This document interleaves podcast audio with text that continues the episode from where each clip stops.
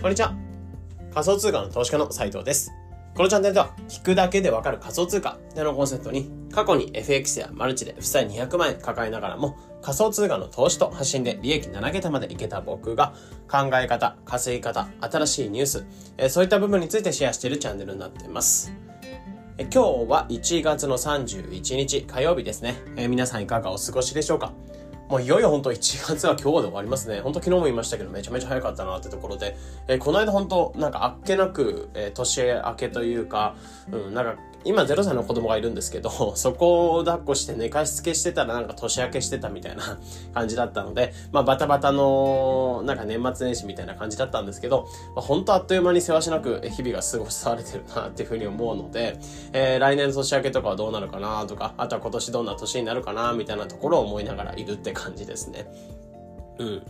で、ちょっと最近、まあ、さっき最近雑談っぽい話ではありますけど、あの、最近ちょっと恥ずかしい間違いに気づいてて、うん、まあ、何かっていうと、まあ、僕自身結構仮想通貨とか触っていて、えー、コイン月光っていうサイト見たことありますか？なんかあのー、多分買えるっぽい感じなのかな。で、なんか価格情報とかを結構出してくれる、チャートとかを出してくれるようなサイトになってるんですけど、このコイン月光っていうのは本来ちょっと英語で表記されるってることが多いので、で、あのコイン月光っていうのを、コイン月光って今まで読まずに、コインジェンコっていう風に読んでたんですよね。うん。で、えー、コインジェンコ、まあ、コイン月光。で、なんか、ジェンコの、えー、ジェンコが GENK CKO だったんですけど、ジェンコだったんですけど、それを、えー、なんかなぜか N をつけたような状態で自分で読んでて、コインゲンジェンコって意味で読んでたんですよね。んで、それを本当ここ数年ぐらい、あのー、仮想通貨やってる中で、えー、最近そういう読み間違いをしてたのに気づいて、いやー、ちょっと恥ずかしかったなっていうふうに思ってますね。発信とかでもコインジェンコって多分ツイッターとかでコインジェンコって検索すると多分僕の発信、間違えた発信が出てくると思うので、えー、コインジェンコじゃなくてコイン月光だよってところをちょっと気づいたので共有しておきたいなと思います。なので本当まあ仮想通貨って、ね、基本英語になってくるので読み間違いとかめちゃめちゃあると思うので、えー、改めて、まあいろんな発信者の見て、あ、これこういうふうに読むんだみたいなことも気づくと思うので、えー、それぞれ気をつけていきましょうっていうとこですね。で、まあ、今日は何話していこうかなってところで、まあ、仮想通貨リサーチっていうところも僕自身結構やってきてはいるんですけど、えー、まあ、そういった読み間違いもありつつ、えー、やっぱここまでやってきたとか走ってきたって感じではあるんですけど、今日はタイトルが、まあ、仮想通貨リサーチを快適にするツール3つっていうところで、まあ、今回に関しては仮想通貨リサーチっていうのをしていく上で、まあ、このツールっていうのを使っておくと、えー、この機能みたいなところを使っておくと、まあ、めちゃめちゃ快適になる。サクサクと早くできますし、えー、早く仮想通貨リサーチっていうのが進んでいきますよ、みたいなところではあるので、3つ今回機能というかツールみたいなものを紹介していこうかなと思ってます。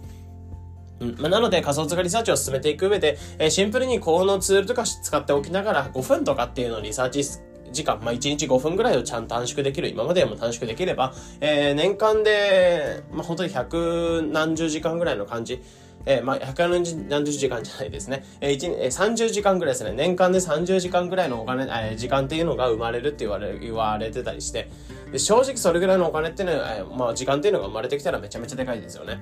うん。なので30時間、ほぼ1日ちょいぐらいの時間っていうのが、まあ、リサーチ以外のところでかけられるようになってくってところなのがあると思うので、えー、ぜひ使ってなかったなとか、まあ、もし全然使ってるなって方はいいと思うんですけど、えー、使ってなかったなって方はぜひ活用してみてください。じゃあ、まあ、その、仮想通貨リサーチっていうのを快適にしてくれるツール3つ何なのかっていうと、え1つ目っていうのが Twitter のリスト機能ってところ。で、2つ目っていうのが翻訳ツールってところ。3つ目がマーカー検索。まあ、この3つがあるかなと思うので、1つずつ話していきます。で、一つ目っていうのが Twitter のリスト機能。まあ、ここに関しては、えー、シンプルに、えー、自分のタイムライン以外のところで、えー、なんかフォローしてる方のツイートっていうのを優先的に、えー、タイムライン、タイムラインとかでやってしまうと Twitter って、えー、どうしても時系列とかバラバラでタイムラインって流れてくるじゃないですか。なのでどうしてもリアルタイムの情報って取りづらいんですけど、えー、例えばフォローしてる方の、フォローしてる方を Twitter のリストに入れてあげることで、えーまあ、そこの方のリス、えー、その方の発信とかニュースサイトの情報っていうのが、えー、タイムラインでしっかり上から読めるようになってくるって感じなの、あ、感じではあって。で、しかもタイムラインとかでなんか無駄なツイートとか読むことなく、えー、拡散させたれたツイートとか、えー、なんか変なニュースとか読むこともなく、えー、自分が読みたいニュースに集中して読んでいけるってところではあるかなと思うので、このリツイッターのリスト機能っていうのはめちゃめちゃおすすめかなってとこですね。うん、僕自身結構今実際リストを使ってるのが、まあ、4つ、5つぐらい、5つ4つぐらいのリストっていうのをいくつかに分けて、えー、例えば有益の方、えー、発信者の方のツイートっていうのを読むリストを作ったりとか、あとはニュースだけを読むようなリストを作ったりとか、あとは仮想通貨の銀行、DeFi とかの情報が読めるようなところリストを作ったりとか、自分が気になるようなプロジェクトとかを入れとくようなリストを作ったりとか、っていう形で、えー、まあ、いくつかのリストっていうものに分けて、毎日ニュースっていうのを情報摂取して、暇だったらちょっとタイムライン見るぐらいの、えスタンスでやってるって感じ。ですですね。うん。まあ、なので基本的にやっぱりブックマークとか、まあ、つけておいて、ニュースサイトっていうのを毎日読み漁っていくっていうのもありだと思うんですけど、えー、こういったリスト機能を使っておくと、他のニュースっていうのもしっかりと読みながら、自分が読みたいニュースを読みながら、えー、タイムライン上、まあ、しっかりリアルタイムで読めるっていうところはあるかなと思うので、この Twitter のリスト機能って部分は使っておくといいかなってとこですね。うん。で、ツイッターのリスト機能みたいな感じでググってやれ、ググっていけばやり方とかも全部わかると思うので、まあ、ぜひこのツイッターのリスト機能、自分が見てる発信者、いつも気になるなって発信者の、えー、通知とかは、まあ、すぐ見れるような感じでリストに分けときいいかなってところで紹介しておきます。で、二つ目っていうのが翻訳ツール。まあ、これは結構使ってる方多いかなと思うんですけど、まあ、言うまでもなく、これは Google 検索とか DVL とか、ってところで、まあ、海外のニュースを読む際に、まあ、英語だけじゃどうしても読めなかったりするってところで、えー、で、やっぱり仮想通貨のニュースを調べていくってなったら、海外の情報ってめちゃめちゃ質質がいいですし、スピードも速いですし、ってところで質が高くて、情報が、まあ、かなりギュッと詰まってるようなものっていうのを読んでいけるっていうのは英語文献かなと思うんですね。でもやっぱりそういったニュースを読もうってなると、まあどうしても英語が読みづらいとか、英語を読まなきゃならないとかっていう部分があると思うんですけど、どうしてもやっぱり仮想通貨の用語とかって、まあ割と専門用語とか特殊な用語っていうのが多いので、どうしても英語ってかなり読みづらいんですね。で、そこで翻訳ツールとか使ってあげる、えー、まあ、Google、Google 翻訳とか DeepL みたいなとこ使っていくと、めちゃめちゃサクサク、えー、普通に日本の語のニュースを読んでるような感じでサクサクと読んでいけるとは、ってところではあると思うので、えー、いちいちなんだろう、タイトルだけ、まあ、ざっくりと、まあ、英語こんなこと言ってるんだな、ぐらいの感じでだんだん読めるようになってくるんですけど、そのタイトルすら全然翻訳してしまえば、えー、使えるようになってくるってところがあるので、えー、この翻訳ツールっていうのをもし使ってなかったなって方は、この機会にぜひ導入してみては、ってところですね。で、三つ目っていうのが、マーカー検索。まこれは地味に結構嬉しいなっていう機能で、まあ、これ iPhone だけなのかちょっとわからないんですけど、基本的に例えば英語ニュースとか翻訳をして、えー、ニュースを読んでる時に、まあ、仮想通貨って基本的にわかんない用語ってめちゃめちゃ出てくるじゃないですか。で、最初わかんない用語とか出てきた時に、えー、これってどういう意味なんだろうみたいな状況でずっと読んでいくと、ニュースっていうのがいまいちわかりづらいっていう部分はあるので、ここでこのマーカー検索っていうのを使っていくとかなりおすすめかなってことですね。まあ、どうやっていくかっていうと、まあ、ニュースを読んでる中で分かんない単語とかがあったら、それを長押しして、えー、選択というか、マーカーで選択するんですね。で、そうすると上になんかポップアップメニューみたいな感じで調べるみたいなものが出てくるので、その調べるってところ行くと、まあ、メニューの画面下ぐらいに、えー、この単語っていうのはどういう意味なのかみたいなところで、Wikipedia だったりとかそういった部分をポッと出してくれるんですよね。で、これ見とくと、えー、はニュース読んでる中でこれどういう意味なのみたいなところでポッと読んでみて、あ、ちょっと意味わかんなかったところがわかるようになった。じゃあこういうこと言ってるから、えー、まあシンプルにこのニュースってこういうこと言ってるんだなって。まあ仮想通貨用語以外にも、なんか例えばキュレーションとか、えー、自分が聞いたことないような言葉とか、えー、結構専門用語ってあるんですけど、そういったものみたいなところを、えー、検索してくれるというか、調べてくれて、えー、すぐに単語がわかるみたいなところなので、まあニュースを読むのがかなりサクサクするよってとこですね。なのでよくわかんない単語があるまま、えー、読み続ける。例えば英語とか、なんて日本語とか読む際にも、まあ、この言葉ってよくわかんないなって思うまんまで、えー、周りの単語っていうのを寄せ集めてこれこういうこと言ってんだろうな、みたいなところを理解するしかないので、やっぱりその単語自体の意味っていうのが、まあ、すぐに調べられるというか検索できるっていう機能があるんであれば、そちらもぜひ使ってみるといいんかなってとこですね。なので、まあ、仮想通貨ニュースっていうのを、まあ、ニュースを調べていく、リサーチっていうのをサクサクできる、快適快適にできるツール3つとしては、1つ目っていうのが Twitter のリスト機能。で、2つ目っていうのが、えー、DeepL とか Google 翻訳の翻訳ツールってところ。で、3つ目っていうのが、マーカー検索。えー、まあえー、わかんない単語っていうのをマーカー、マーカーで引いておいて、で、それで調べるっていう風にやっていくと、まあ、わかんない単語っていうのはすぐ検索結果が出てくる。まあ、この機能っていうのを使っておくと、まあ、かなりリサーチっていうのがサクサクできるよってところなので、紹介の方させていただいてます。で、まあ、プラスアルファはこういった形で、まあ、リサーチがサクサク進むってところではあるんですけど、まあ、どうしてもリサーチ進めてたりすると、せっかく勉強した内容とかっていうのを、まあ、せっかく読んだとか、せっかく読んだ内容とかっていうのを、まあ、そのまま読んだだけでは、どうしても定着率って落ちると思うんですね。まあ、読書とか、例えば学校の時の勉強とかもそうだと思うんですけど、教科書読んだだけじゃどうしてもわかんなくて。で、そこで教科書であれば、それをノートとかに書き起こして分かんないことをまとめていくみたいなことがあったように、えー、仮想通貨ニュースとかっていうのも、まあ、しっかり、えー、自分でまとめてあげる。そのニュースっていうのを情報をしっかりとまとめて、頭の中でまとめて、で、それを発信してあげるっていうのもかなり、えー、おすすめかなってことですね。まあ、これがあることで、シンプルに忘れてしまいそうな、えニュースとか、自分の中で勉強しておきたいニュース、え仮想通貨リサーチっていうのを進めていく上で、えプラスアルファアウトプットというか、そういった部分をやっていくといいかなってことですね。で、そこでやっぱり最適かなっていうふうに思ってるのが Twitter かなってところで、まあ Twitter とかでリスト機能を使いながら、翻訳ツールとか使いながらわかんないニュースを読みながら、えー、わかんない言葉とかも調べつつ、それでわかんないニュースというかっていうのが、ま、毎日読むニュースっていうのが分かってきたら、そのニュースっていうのをツイートの方で、まあこのニュースってこういうこと言ってましたよみたいなところをツイートで発信していくっていうところ。まあ、そうなるだけで、えー、かなりインプットプラスアルファ、アウトプットを、えー、重ねてあげることで、えー、プラスアルファ自分の中でニュースというか学習の定着というか、学習の効率というのが上がってくるかなと思うんですよね。やっぱりそこでせっかく勉強したことっていうのを後々に忘れて、もう一回同じニュースを読むんであれば、えー、もったいないかなと思いますし、まあ、時間っていうのはもったいないかなと思いますし、プラスアルファツイートとかそういったアウトプットっていうのをつなげてあげることで、えー、かなり情報収集、プラス情報発信っていうものをやってあげることで、えー、効率っていうのは上がるかなっていうところをめちゃめちゃ思ってます。で、僕もやっぱり仮想通貨っていうのを触り始めたのは本当に2年ちょいぐらい前の話ではあるので、えー、そこから実際にか、えー、まあ、アウトプットとかしながら進めてきて、かなりここまで学習効率とか上げてこれたんですね。で、もちろん今でもさっき冒頭でも言ったコイン月光みたいな間違いっていうのは存在したりするんでも、ある、するんですけど、えー、やっぱり全体的な学習っていうのを進んでいく、まあ当時全く仮想通貨っていうのを知らなかった状態から、えー、学習を進めていくってなった時にツイートとか、まあ含めておくとかなり良かったなってところを考えてます。なので、えー、もちろんこういった今回紹介したツールみたいなところを使いつつ、えー、プラスアルファツイートしてあげる、アウトプットをしてあげることで学習効率というのを高めておけるかなというところはありますかね。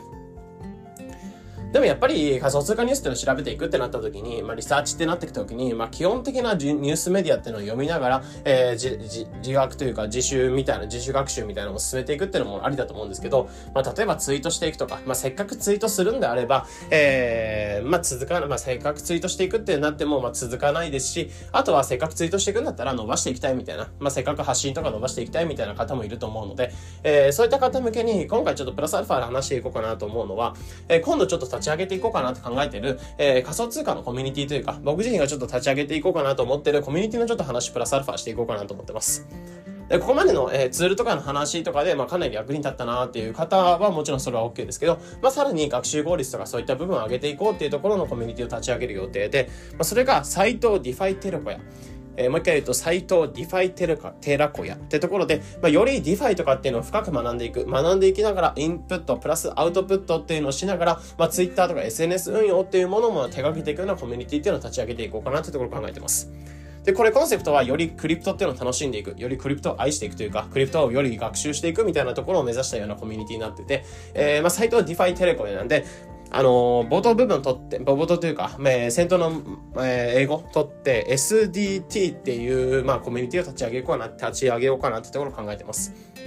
これ先ほど言ったように、えー、まあ、Twitter の運用から、まあ、SNS とかもちろん仮想通貨のトレンド、新しいトレンドっていうものをシェアしていくようなコミュニティになってて、で、シェアすることで、まあ、Twitter とかもちろんそういった部分でシェアしていくのも OK ですし、えー、コミュニティの中でシェアしてくれることで、まあ、シンプルにコミュニティの参加者っていうのが、新しい DeFi のトレンドとか知らなかったようなトレンドっていうのを吸収し、摂取できる。まあ、どうしても仮想通貨の情報っていうのをどこから取っていったらいいかわからないとか、えー、どこから情報を取っていったらわからないですし、えー、それを、まあ、より深く議論していくような場所ってかなり少ないと思うんですけど、まあ、こういったコミュニティを作ってあげることで、そういった人たちが、まあ、このニュースをどう思うかみたいなところを議論するような場所、えみたいなところを作っておきたいなってところで今回ちょっとコミュニティを立ち上げようかなっていうところを思ってます。でも、このコミュニティのちょっと注意点としては、これ、有料にしようかなっていうふうに思っていて、えー、なんでかっていうと結局、まあ、ある程度学習意欲の高い方っていうのをコミュニティに集めていきたいっていうのはすごいあって、やっぱりどうしても無料でやってった方が、まあ、拡散力もありますし、まあ、正直、それで人集まっていくかなとも思うんですけど、やっぱり学習意欲が低いというか、まあ、リテラシーレベルみたいなところが揃ってない状態で、まあ、本来有料で入ってくるような人たちと、あとは、まあ、無料で入ってくるような人たちっていうのが一緒に道場に立ってしまうので、どうしてもツイッターみたいなコミュニティになってしまうかなと思うんですね。なので、ここであえて違ったコミュニティとかっていうのを立ち上げていくことで、えー、そういったところで、まあ、より質の高いというか、まあ、情報っていうのを求めていきたい、学習意欲の高い高い方たちっていうのが集まって、より議論していくことで、よりレベルの高いようなコミュニティを目指しているんか、いけるんかなというふうに思ったので、まあ、一定の、その、めちゃめちゃ高くしようかなと思ってないんですけど、えー、ここの一定の、まあ、料金プランみたいなところは入れていこうかなってところを考えました。で、この定価としては、だいたい499ドル。まあ、日本円で言うと、だいたい6万円、5万円、6万円ぐらいの金額になってきます。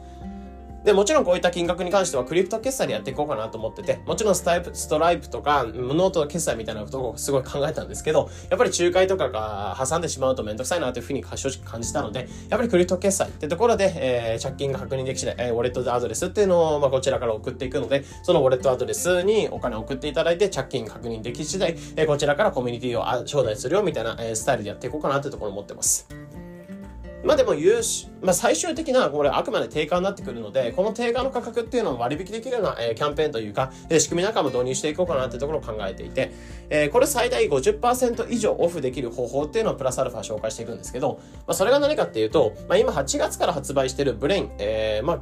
ブレインの教材、まあ、DeFi を解説する徹底解説書みたいなところを、8月から、去年の8月から発売の方させていただいてるんですけど、えー、そちらの中に新しく特典として、このコミュニティの優先購入権みたいなところ、で、割引しながら優先購入できるとか、コミュニティに参加できるような、えー、権利っていうのを新しくブレインの方に追加させました。今までっていうのは、まあ、特典3つっていうのをつけてたんですけど、プラスアルファ4つ目っていうのを今回、えー、このコミュニティの参加権みたいなところをつけさせていただきました。で、これの関係で2月から明日からですね、明日からこのブレインっていうのを値上げしていくんですけど、えー、今のうちであればその値上げする前の価格、で、しかもプラスアルファ特典の方をついた状態で、まあ、最も一番安い価格ですね。で、ブレインの方を購入していただくと、このコミュニティっていうのを、まあ、定価の499ドルの50%以上、えー、安い価格で購入できる権利っていうのを、えー、つけておきましたので、え、こちらのコミュニティとか新しいコミュニティとか気になるなって方は、このブレインっていうのを手に取っていただけると、まあ、より安い価格で案内が来るかなというふうに思ってます。で、こちらのブレインの、えー、まあ、リンクだったりとか購入できるリンクの方は、これ、ポッドキャストのリンクの方載せておきますので、気になる方はこちらのブレインも手に取ってみて、まあ、無料部分だけでも十分 DeFi とか仮想通貨の勉強になるかなというふうに思うので、無料部分読んでいただいて、興味あるなって方は、まあ、より安い価格というか、えー、より特典がついた状態で安い価格で買えるうちに、えー、まあ、買っていただくとシンプルに勉強になるかなと思うので、ぜひ手に取ってみてください。で現状であればそうですね、20万以上、まもなく30万以上ぐらいの売り上げっていうのをこちらのブレインから、作れたりする部分ではあるので、えー、ぜひこちらのブレインも手に取ってみてください。で、今後の展開としては、このコミュニティちょっと面白い、えー、実験とかしていこうかなと思っていて、例えば SBT を発行していったりとか、まあオフ会、オフ会とかセミナーとかも開催したりとか、あと一つやっていこうかなというふうに思ってるのが、えー、まあ、このコミクリプト決済ってさっき言ったんですけど、コミュニティの売り上げっていうのを、まあ、ウォレットの方に送っていただくんですけど、え、このウォレットっていうのを指定のものにして、で、このウォレットの中身っていうのも売り上げとかも全部公開していこうかなと思ってます。で、このウォレットの中身どうするかっていうと、この公開してるお金っていうのを、まあ、DeFi を学ぶようなコミュニティになってくるので、DeFi の方で運用していって、で、実際に運用してる、まあ、投票とかでどこで運用するみたいなところを決めていくんですけど、この運用してた先とかでどんな感じでお金が動くかみたいなところを、まあ、リアルでその疑似体験みたいなところもできるコミュニティを作っていこうかなってところを思ってます。なんでまあトレジャリーウォレットみたいな感じではないですけど、まあ今後コミュニティの方針とか決めていく際に、えー、なんかお金が必要な時にここのウォレットから出てくるみたいな、えー、イメージでこの一つお財布みたいなこう、コミュニティ初のお財布みたいなところを作っていこうかなというところを思ってます。なので、こういった感じの実験なんかもしていくよ、みたいなところ、コミュニティ今後やっていこうかなというところを思ってるので、えー、もし今後ツイートとかしてみたい、えー、仮想通貨の勉強というのをより深くやっていきたいんだけど、まあ、どうしても一人じゃ孤独だなとか、えー、続かないなとか、まあ、せっかく発信していくんだったら伸ばしていきたいみたいな方は、えー、こういったサイト、ディファイテレコや SDT の、えー、利用に関しても、まあ、検討してみてねってところで紹介の方させていただきました。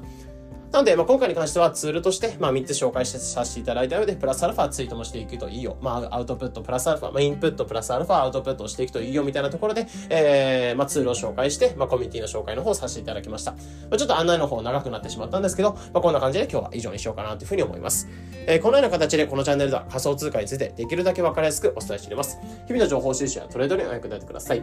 ということで、本日の配信これで以上になります。良い一日を。